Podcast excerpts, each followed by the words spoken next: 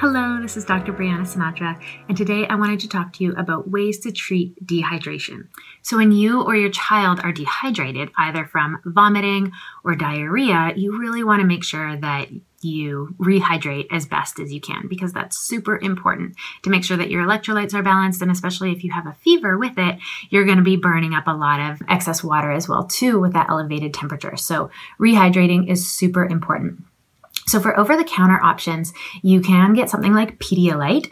My only concern with Pedialyte is that it is not organic and it is GMO. So Earth's Best actually makes a kids oral rehydration solution. It's organic and it is non-GMO. So that's one that I would pick if you were going to get one over the counter.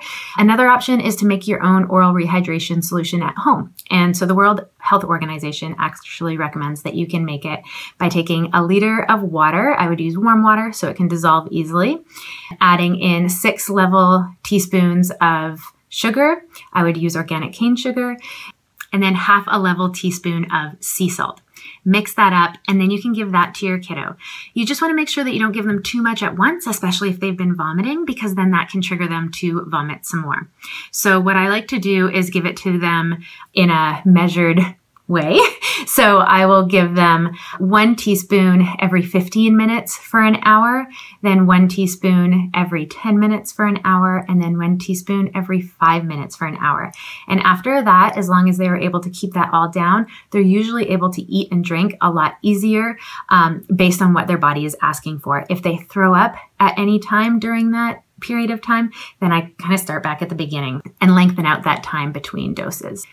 So, after when you can introduce food, some things to think of are things in the brat diet. So, that is banana, rice, apple, and toast. So, mushed banana, the banana has great potassium in it. Rice, we like to do something like a congee, which can be really easily absorbed and really gentle on the stomach. Applesauce can be an easy thing, and just plain toast can often go down really well. For us, it would be gluten free toast.